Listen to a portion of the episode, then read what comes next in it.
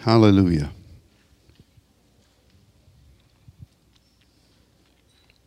Let's say one more word about uh,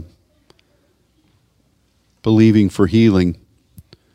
Uh, when we when we make the declaration and we ask God to move, He's already ignited that process, and sometimes when that word goes forth, it it there's a, an immediate there's an immediate manifestation, but other times it's a progressive thing, and um, you you really can't predict. You know, it's just like when Jesus declared over the lepers as they went. We don't know how far it was that they went.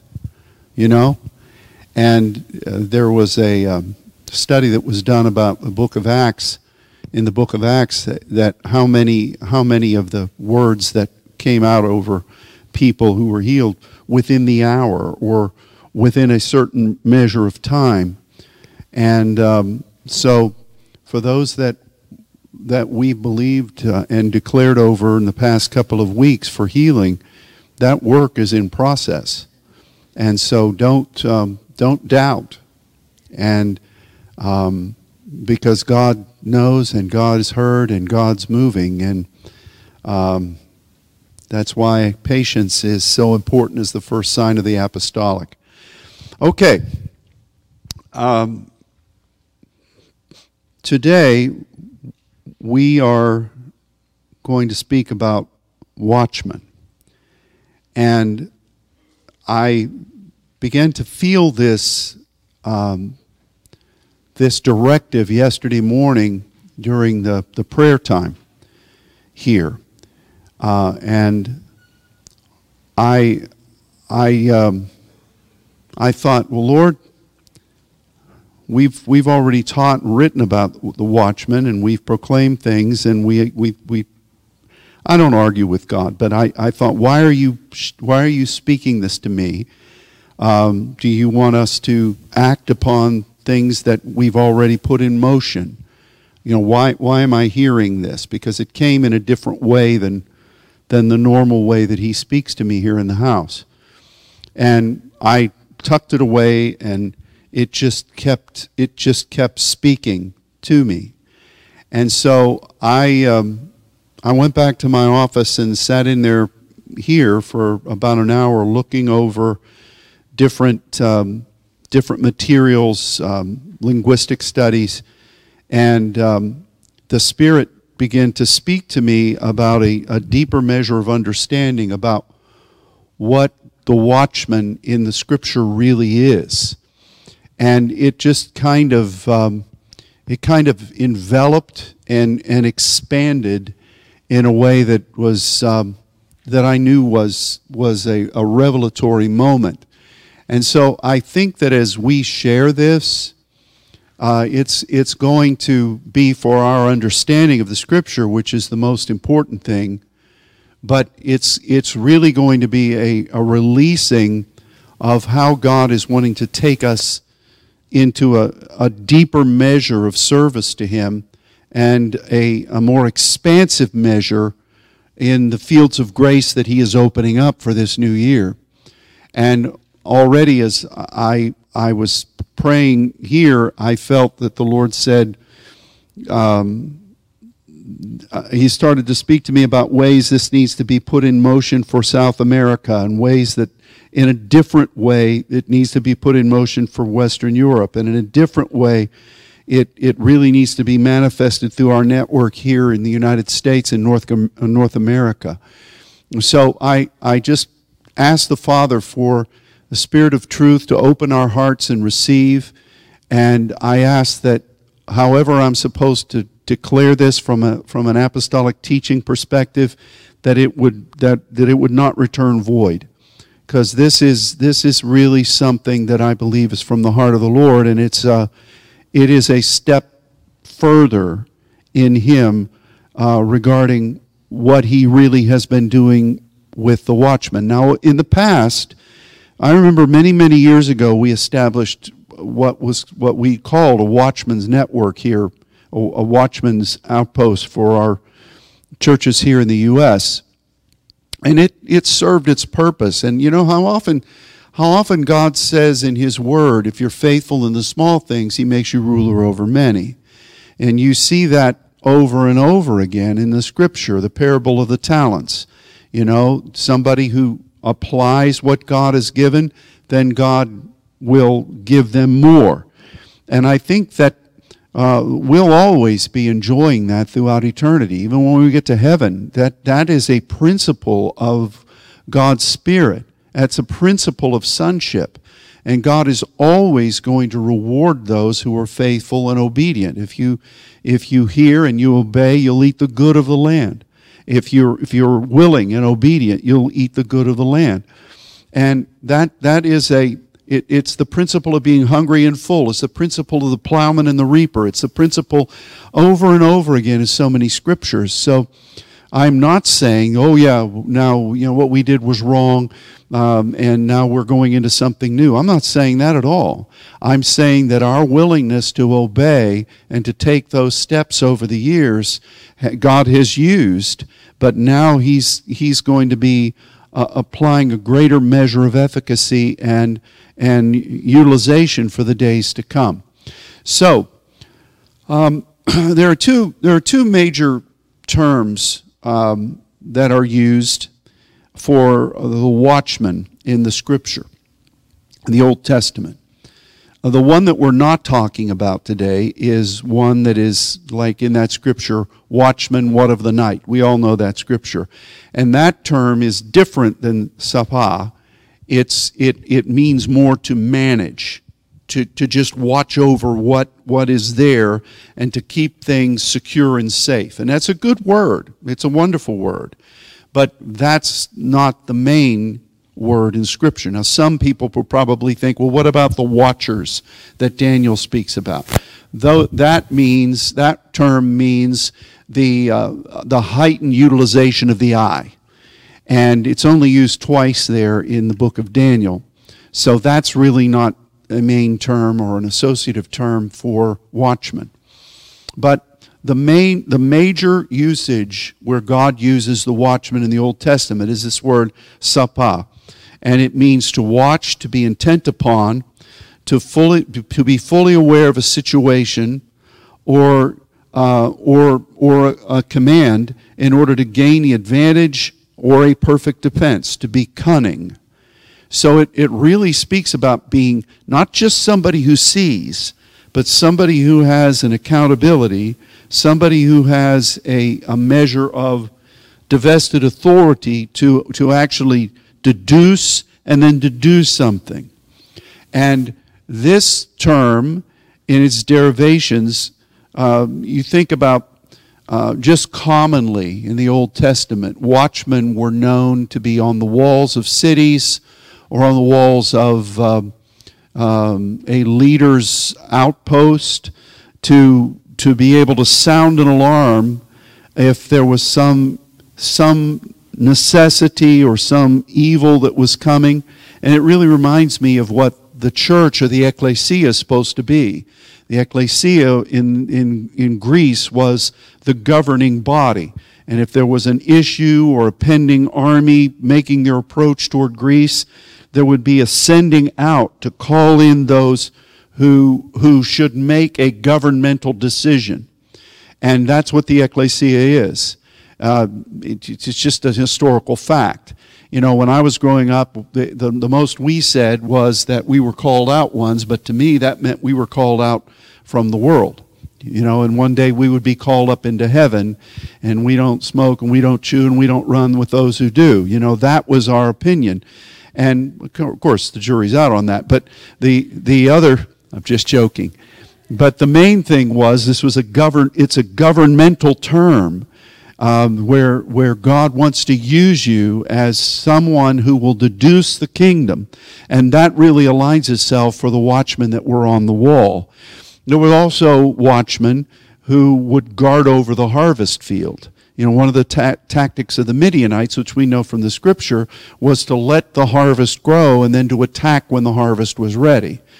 The Amalekites didn't necessarily do that. The Amalekites would attack those who had harvested. And um, so the enemy tries to do both of those things to steal and kill and destroy. But those were two common understandings of what the watchman is. Now, where we go from there are the other things that the Spirit is trying to highlight for us today. Did you know that um, this term that is translated as watchman was used to describe the, the covering of gold on the Ark of the Covenant? And it would speak about the, the covering of, uh, of some kind of an, of an anointing or gold or some precious jewels, and that would be on the top of those things. And that indicated something. It indicated quality. It indicated um, a, uh, a showing forth of the favor and the power of God. And so um, I think that we need to understand that that very same term that is used to be a watchman on the wall spoke about something that ministered to the heart of God and led the people forward into battle. Um, it, it would portray the extent of, of dominion. It was also used to describe the, the ornate dressings at the top of the pillars of the temple or a pillar of a palace. And we know that the scripture says in the New Testament that we are called to be pillars in the temple of our God. And that term is uh, stilos, where you welcome that hollowed out drawing, you welcome the kingdom to earth. That's what pillar in the New Testament means. But the ornate, the, the ornation, if that's a word, at the top of the pillar was this same word for watchman. Yes, it was somebody that was at top of a wall, but here it was either the top of the, the Ark of the Covenant, the top of, of the, the, um, in, the furnishings in the tabernacle or temple, but also at the top of the pillar. That's significant too because that speaks of, of, of really uh, something that's endearing to God and something that's a precious um, precious appeal to his heart, something that he divests as a token of honor, but not just as a token, but as, of an empowerment, like our faith being as precious gold refined. Um, this, this term was also used of to describe a, a carpet or um, an extent of, you know, when you, when you uh, lengthen the cord, cords and strengthen the stakes. Um, what was inside that as a carpet or a tapestry that the people would rest upon, this was called uh, by this term for watchman.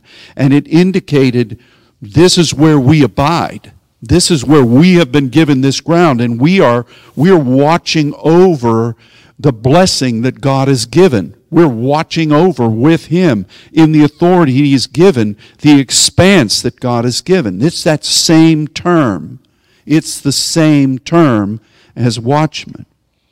I think this is very interesting too because this same term uh, was used to describe um, the flow of blood that uh, came from a warrior who was engaged in battle or um, a flow coming out from the top of something. It was used to describe honey from the, the top of the honeycomb as it, as it poured out. It was a sign of, of uh, commitment. It was designed of giving your very best as a first fruits, but it was designed to describe the, the favor of the Lord, which is why the land of milk and honey, honey there was uh, not just sugar and carbs. It was, it was really a sign of dominion and the blessing of God.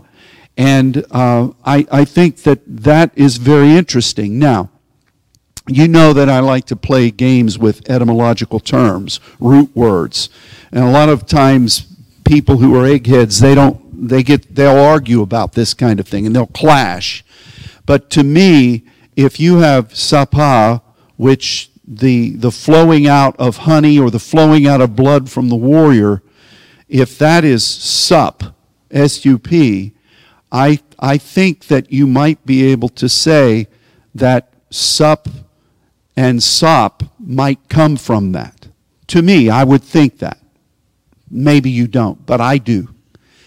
And so, what is the bitter sop? What is that I will come in and sup with you? I think that part of Holy Communion, that part of the Passover, was, yes, necessarily talking about bitterness and getting that out of us. But it, was a high, it is a high level dimension of the Spirit of God speaking to you and imparting to you about when you're in the thick of battle, when you are moving forward on behalf of the Word and the blood in that field of grace. You need to have something touch you from the Spirit of the Lord so that you will be uh, more greatly enhanced to function as a watchman, to function as somebody that is, is, is, has been um, touched by God to represent Him in the highest order. To me, I think that fits perfectly. And then, of course, um, we want to be this, this type of, of cunning warrior uh, when we're in battle or when we need a strategic maneuver from the Spirit against the enemy. So the term from watchman for watchman in the Old Testament does not just mean, even though it we're not taking anything away, the elemental understanding is to be somebody on the wall watching over the city, watching over the nation, so that they can alert and call forth the army or call forth those that should move in authority on behalf of whatever's coming, and also over the harvest. But all these other capacities are scriptural usages and they speak for something that I believe that the Lord is releasing. We, he has used you in this way, but He's releasing to it a greater degree now. So let's look at you can do this study for yourself. I've laid this out. You all have Bible programs. You can look at this. It's very easy to do. But I picked a couple of these terms, a couple of these verses that I believe the Spirit wanted us to look at today. Now, the first, um, the first usage of this term that is translated as watchman was used in Genesis 31, verses 48 and 49. And we know the law of first issuance. We know how important that is when it's first said. And this is when Laban was chasing after Jacob and his entourage, and he catches up with Jacob, and they're about to cross cross uh, heads. You know, Laban doesn't want cheap labor leaving. He doesn't want his daughters leaving, and he wants Jacob to come back. And Lab- Jacob says, "Not so." You know that story. So they finally come to a negotiated uh, peace, as it were, or at least an agreement. And Laban says to Jacob, um, th- there's this pillar there that they made, and they anoint the top of it, which is watchman terminology. This heap is a witness between me and thee this day. Uh, therefore was the name of it called Galeed, which is Gilead, and Mizpah, which is a derivation of the watchtower.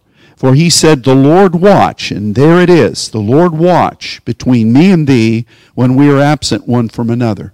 Now, sometimes you see this, this verse uh, mentioned when kids go away to college, or, you know, when you say goodbye to somebody, you're not going to see them for a while, or I've even heard it used um, at funerals, which is kind of a weird thing. But you, you look here at really what happened. I mean, this was not some endearing thing, you know, I'll see you in September. It's not that kind of, it used to be in our hymnal.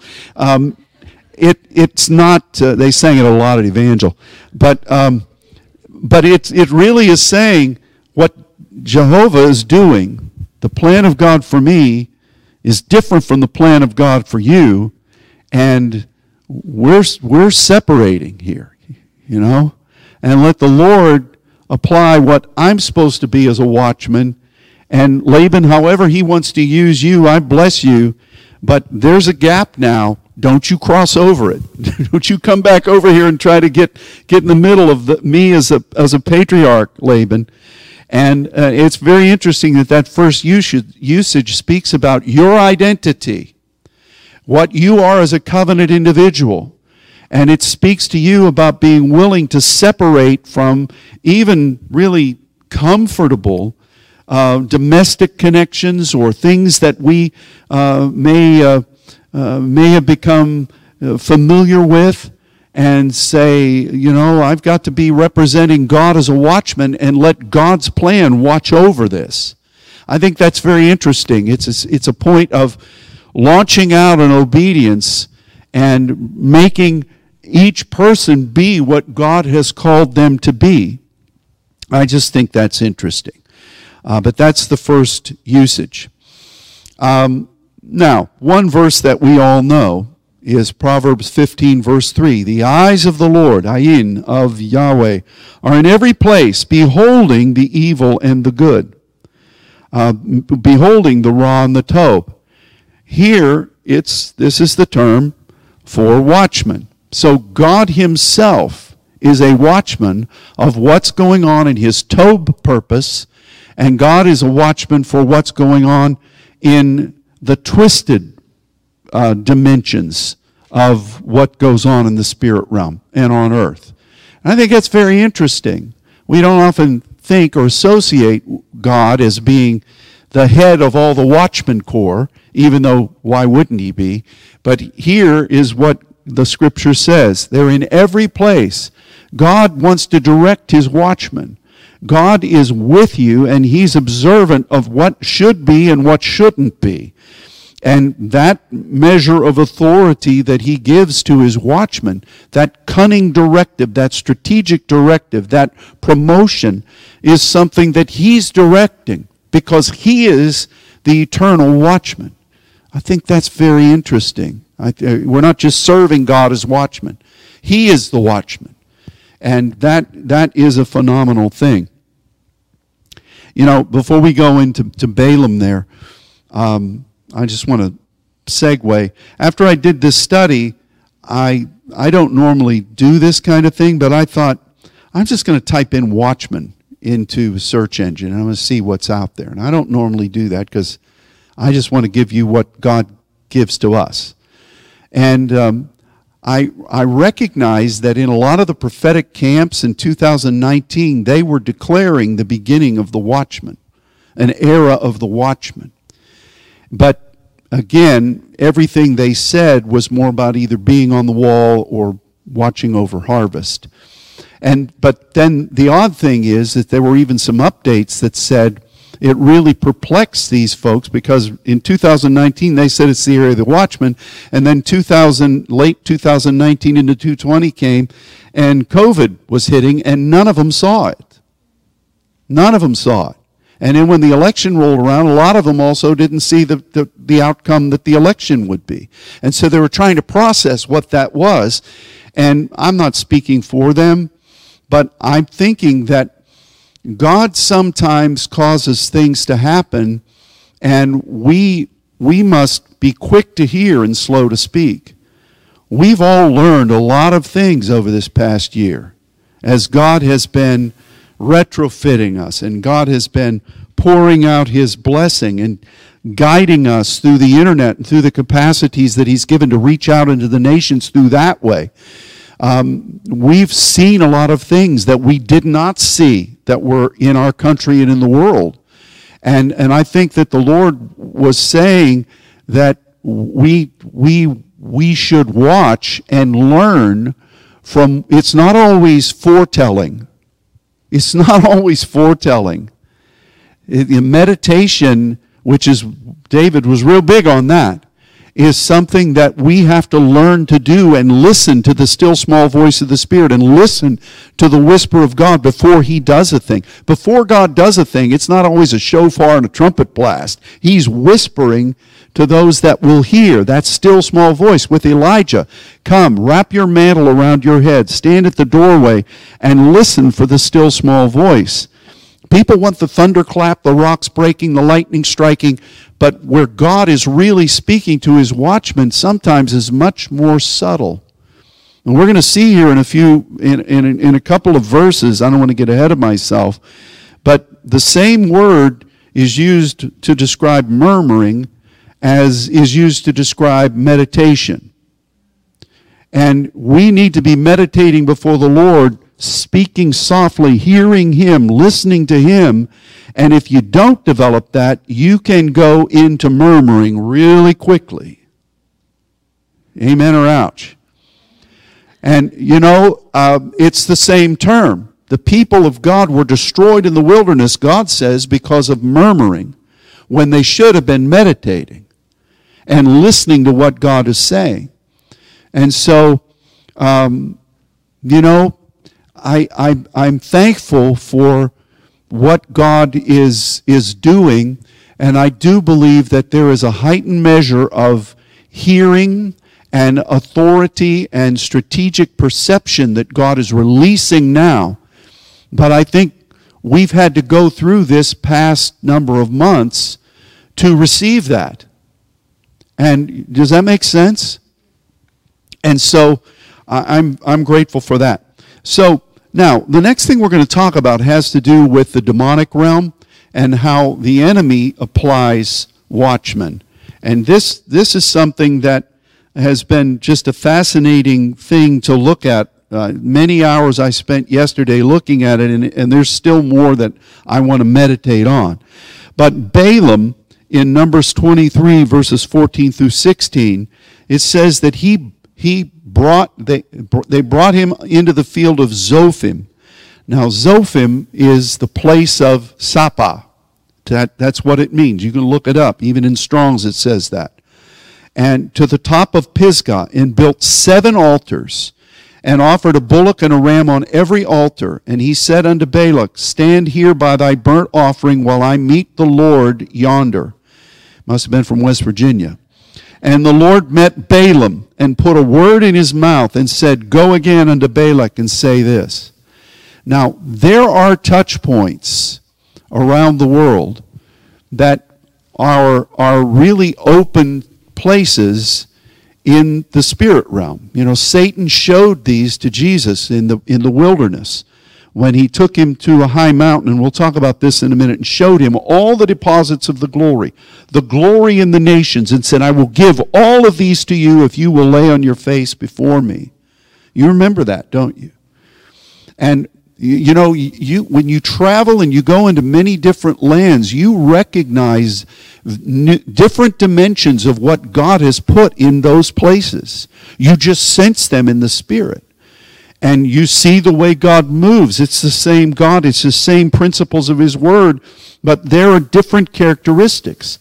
And one of the things that we see is that here with Balaam, they just didn't go to any place. They went to a place that was known as a watchman place. In fact, the field itself was called this. And there is a, um, if, if, you, if you look at it, um, this was an extension of a practice in what demonic prophets did in the Old Testament. There was a mountain on the border of, of uh, Syria and Turkey that was called, in, in, in the Greek, it's Cassius, but in the Aramaic languages, it was, it was Mount Saphon. I wrote it here for you. And it's, it's the place where Sapa is. But this mountain, you see pictures of it. It's just a bald brick of a, of a mountain. And all the people in that area, all the people in that whole region associated that as being a throne place of Baal. In fact, they called it Baal Sapa, Baal Saphon. And they, re- they thought Baal just means Lord in the Aramaic languages. And they believed, these people believed, in all of the, all of the shamans of those, uh, of those various entities believed that the enemy would gather false spirits to this place and they would, they would gain measures of counsel on behalf of what Baal wanted, Beelzebub wanted. And um, I think that is it's very interesting because this this name, which is directly Sapa, which is watchman, um, obviously Balaam honored that and went to a place that was a touch point of the Spirit, but they all recognized the enemy as operating from a place known by this. And this term was also used to describe north, north, the direction in the, in the Old Testament. And it's interesting that the Bible speaks that promotion comes from the north. And it really would indicate that if you're going to gain promotion, you're going to have to overcome. If you're going to gain promotion from God, you're going to have to take a stand with Him and see the enemy defeated if you want to gain promotion. If you want to be an overcomer, if you want an overcomer's crown, you've got to overcome something. And so this word is just woven into the, the, the ideology of the people that lived in the Old Testament era. And, you know, you see all the, you see all the emphasis. In the Old Testament, every king was judged by what they did in the high places. In fact, um, the Most High God, as we've studied, El Elyon, was the God of the high places. And God wants his people to be the watchmen. He does not want the enemy who also tried to emulate this to be the watchman. In fact, I don't want to bore you with linguistic spin up here, etymological spin, but you remember in Isaiah 14 when Satan said, I will ascend into the heavens and I will, I will take my place among the clouds. And the seven I wills, or, the, or the, those I wills of Satan, there, there are other derivations of them more than just what you read in English. But it was operating off this same principle. He recognized the power of being a watchman. He wanted to be the watchman. And in fact, when he took Jesus to a high mountain and showed him all the kingdoms, that had great significance. It was, a, it was an extension of this watchman principle, which God is the ultimate watchman. Does this make sense? And so you see this thread everywhere. And I believe that one of the reasons God is, uh, is releasing this heightened measure of understanding to us is that as we're, as we're about to be jet, thrust back into the nations where we have responsibility, but also into new places coming into this new year, we're going to be going head to head as the Apostle Paul did with Elymas the sorcerer, as Moses did with Jannes and Jambres in, in Pharaoh's court, as, uh, as Philip did with uh, Simon the sorcerer. And, you know, do, do, you, do you want that? Well, I don't really particularly fancy that, but I know that it's necessary if you're going to be, uh, if you're going to be bringing and establishing outposts of the kingdom in among indigenous people in nations. And so um, I, I just think it's very interesting that not only do we see from the godly standpoint, which is the main standpoint, it's the most important, it's the eternal one, this principle of watchman, the enemy also has, uh, throughout the study of the scripture, has utilized these same principles I mean, if you think about it, I had never seen this before, and I saw this indicated in two really amazing articles, and you have to weed through it because their assessment is not what we're saying, you know? Uh, it, it, it's it's kind of like reading a medical journal and then trying to bring that information to bear upon the person that you have under your care as a doctor. They're not saying the things that I'm saying. They just think this is from an historical perspective. But one of the one of the individuals who who wrote uh, said that the entire structure of the, uh, the the demons that were worshipped, they call them the gods of the land, was connected to this place that is Baal Zephon. And and it's it's so interesting that. Um, that the enemy tried to emulate this. In fact, he, he, he, was even spoke in Isaiah 14, and he did the same thing or tried to assert the same thing before Jesus. And Jesus did not buy into it because he said, he didn't say this. He only said, you only lay on your face proskuneo before God. You don't bow before other gods. But the, the object on the table was all these outposts. I mean, tell me if it's not that. I mean, it was. And um, for us, we pray and we're on our face before God. And God says, You go into places that I direct you to go, and you teach people to take a stand there and to do the same thing. And, to, and the gates of hell will not resist and stand against the church. This is how I'm going to build and utilize my ecclesia. And those gates, those outposts, they will not prevail. So this is what we are going to be doing. We have been doing it. But it's going to be stepped up in the days ahead. You know, the Bible says in the end time, the enemy's going to recognize his time is short and he's going to come. Perilous times will be there and he will come as a ravenous one. I, I don't doubt that. We're beginning to see, hear his growl now. We're beginning to see things we never thought we would see uh, in, in the world. We, we're beginning to see things that we never thought we'd see.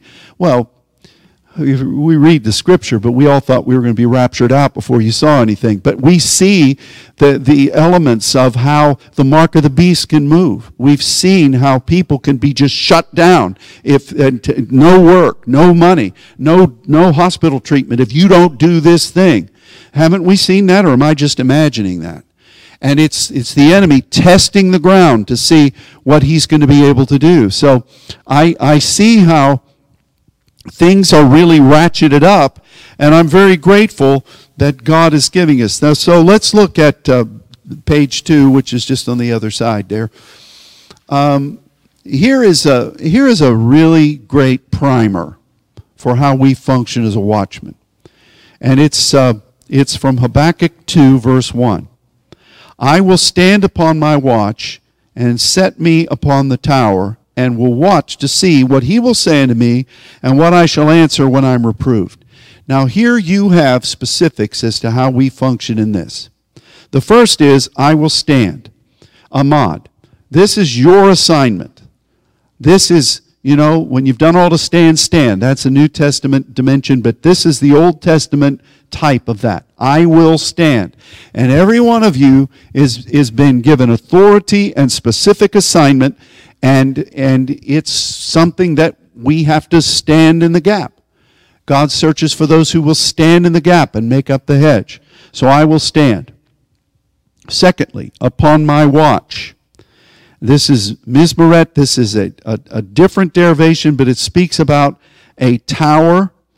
It speaks about, um, and, and uh, I don't want to go too far with this, but this is what the enemy utilized here. This is what he utilized in Isaiah 14. But look what that word means. If you're going to be in this type of a tower, it means that you're seasoned, that you are a residue, that you are a remnant. This term was also used to describe about things that were medicinally boiled down to their essence, and then at the bottom of the of the of the kettle you find the, the real potent part that you could use for medicine. And so, if, if you're going to stand on behalf of the Lord in this kind of tower, you're not just some private that's there walking your, your post because you got the midnight shift because you didn't make your cot up right. Um, this is somebody that is standing there as uh, that has real authority and savvy. So this is what Habakkuk the seer says and will set that type of uh, calling will set me upon the tower. This is a mound or an observation point from which a declaration will be made. So obviously, the watch for us is when we're spending time with God on behalf of what He's called us to be. And there God speaks things to us as sons. There God speaks to us as things that are, that are really intricate and meaningful, where God imparts understandings to us. And then there, there was then a place for proclamation. And I think we need to see the difference between these two.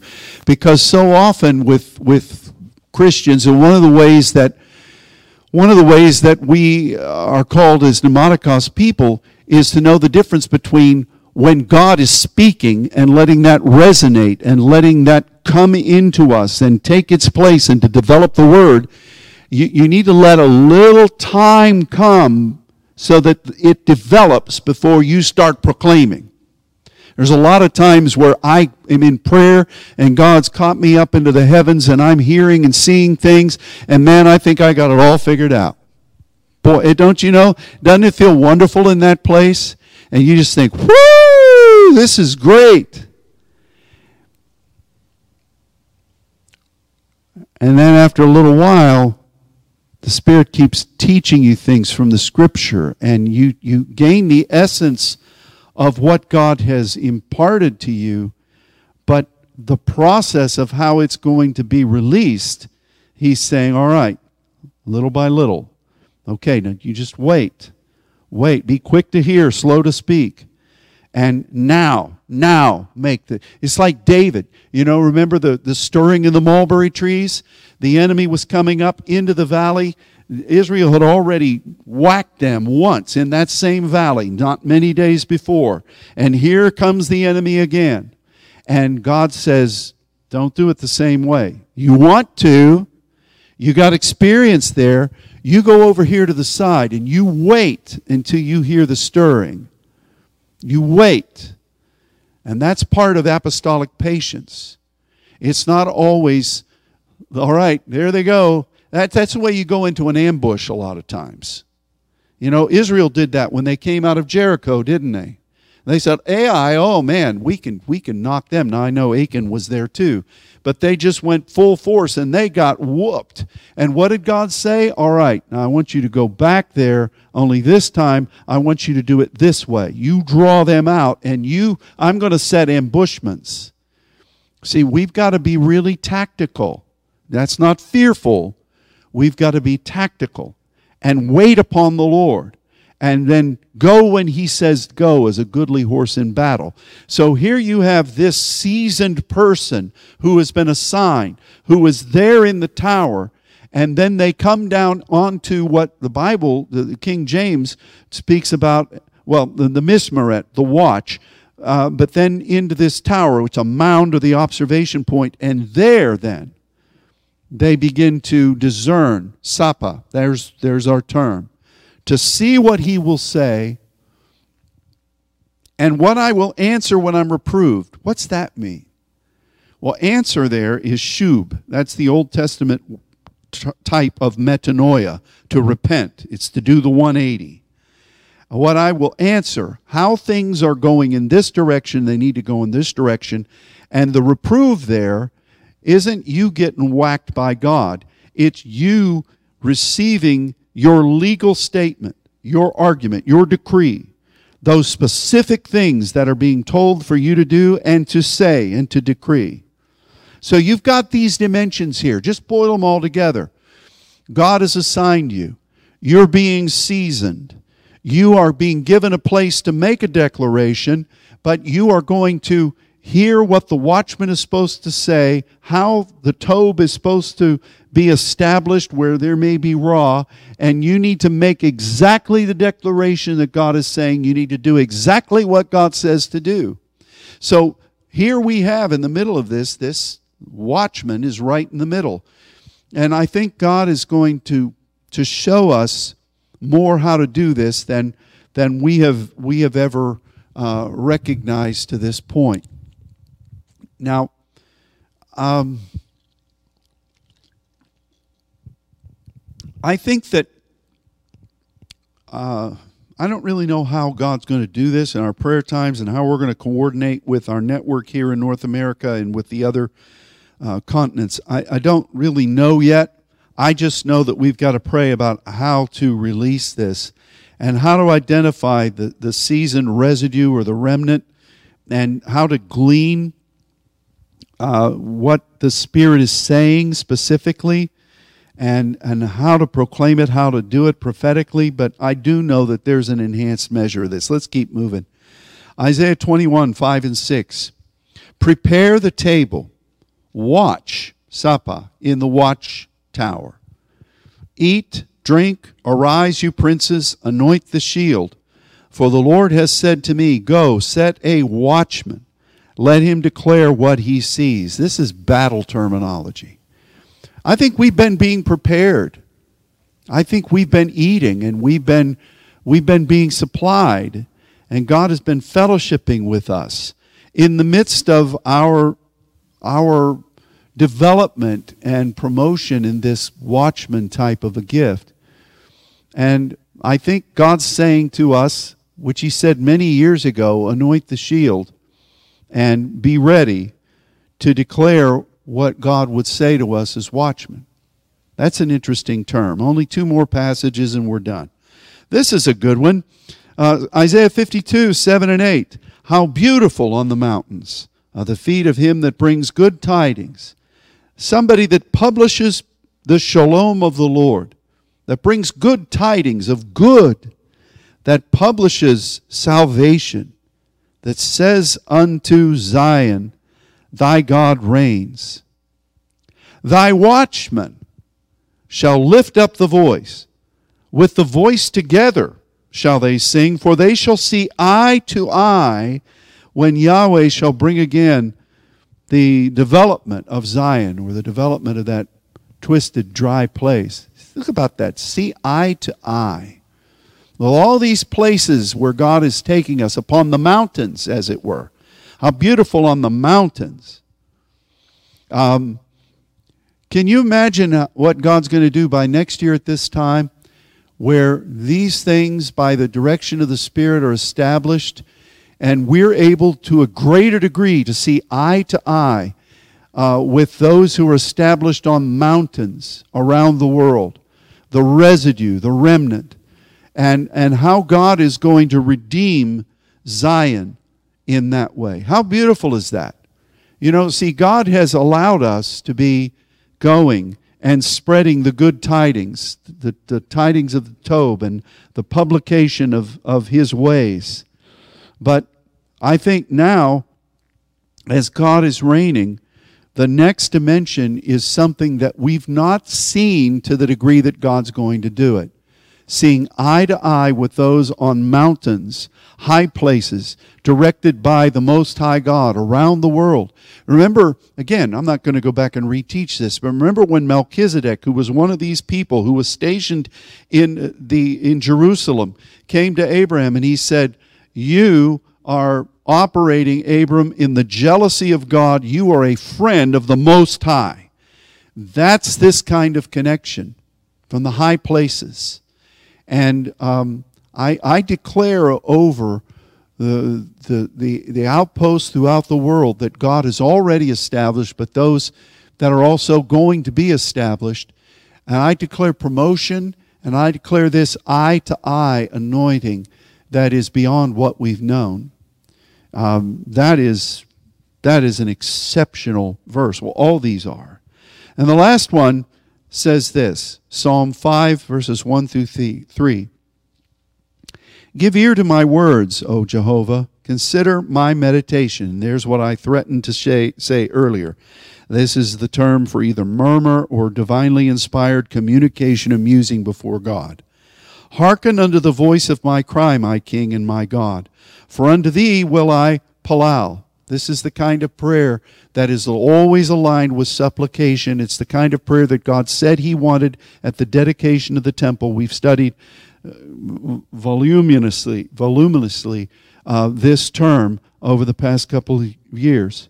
My voice shall you hear in the morning, O Lord.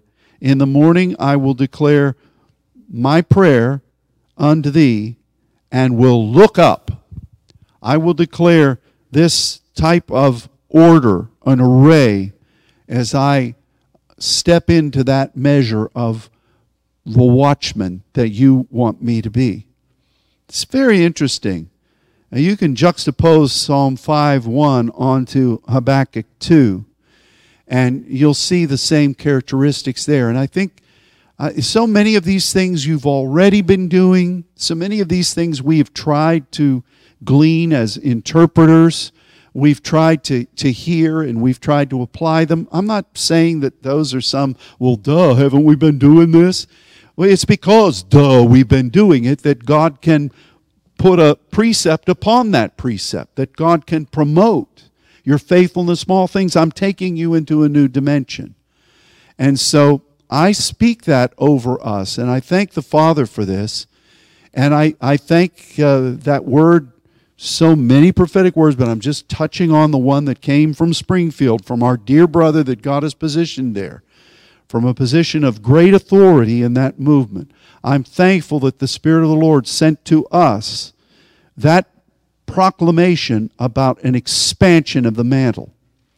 And I'm grateful for that. I receive that and I proclaim that. So God's been doing a lot of wonderful things. Don't um, don't miss them. You know, it might be good for us to compare spiritual things with spiritual. Look at the things God's been saying over the past month, particularly. See each word and see the way the Father has been drawing us together. But but this business of a watchman um, and the and the heightened measure of how it goes head to head as the eyes of our heavenly watchman are seeing the Tob and the Ra, and he's God is positioning his people to be those ones whose feet beautiful on the mountains, speaking that Tob, uh, establishing that directive from our Father, our, our great watchman, and then to be able to see eye to eye with them and to publish the, the things that God is doing. You know, one will put a thousand to flight, two will put 10,000 to flight. What is it going to be like in the high places around the world as these ones that God has been calling are all moving together and we see eye to eye in the eyes of the Spirit? How wonderful is that? So this is this isn't some even though if it was the word of God it would still be potent. But it's not one little scripture that you're yanking out topic uh, uh, out of it and taking it out of context and trying to build a doctrine through it. This is everywhere. This is this is what Jesus said we're to do. This is this is what Isaiah said. This is what God does. This is what the enemy tried to negotiate with Jesus to to interrupt. I mean, this is what you are called to do in a way beyond any of us I dare say none of us imagined that God would be wanting to do this through us when we were just little kids or when we first sang that chorus How lovely on the mountains are the feet of them. Remember that song? Who bring good news. Nathan, come up here, sing it with me. Good news. announcing peace. You know, maybe when you sang that, maybe you had this all figured out. Oh, yeah, that I knew that. I knew that last week. Didn't you hear me proclaim it? You just weren't listening to me. Well, you know, this is what God's saying today. And as much as that's the beauty of the Word of God. No matter how many deep things God shows you, His living Word will breathe something you've never seen before and it won't contradict what he's already said. Only God could do that. Only God, the divine author, could do that. But he's sharing this as a measure of instruction, as a measure of promotion, and as a measure of empowerment to each of you. And so I thank you, Father, for this. I thank you for all that you've been doing here I thank you for the way you've ministered your power and your love already today in so many ways. I thank you for this, Father. And Lord, we, we conclude this brief time together this morning by thanking you for this scripture. And we pray that we will glean this and understand it and apply it in a way beyond what we've done, but in a way that is commensurate with what you have ordained for us to know. We don't want to go beyond you. We want to only be where you are and what you're saying in your timing, not to the left or to the right, but right in the center of where you want us to be. And I speak blessing over each one of your people. I speak blessing over all of our saints' family no matter what nation or city you're joining us in today, we speak blessing to you and we release that and declare that in Jesus' name. But I speak blessing to those who are gathered here in person today. As we leave this place, Father, let us be aware that we're leaving whole. the bells of heaven are ringing. Uh, we're leaving whole and healed and encouraged. And we thank you for this, Father, in Jesus' name. Amen. Amen. Well, Winford, or anything else you want to say before we go? all right. God bless you all. We'll see you soon.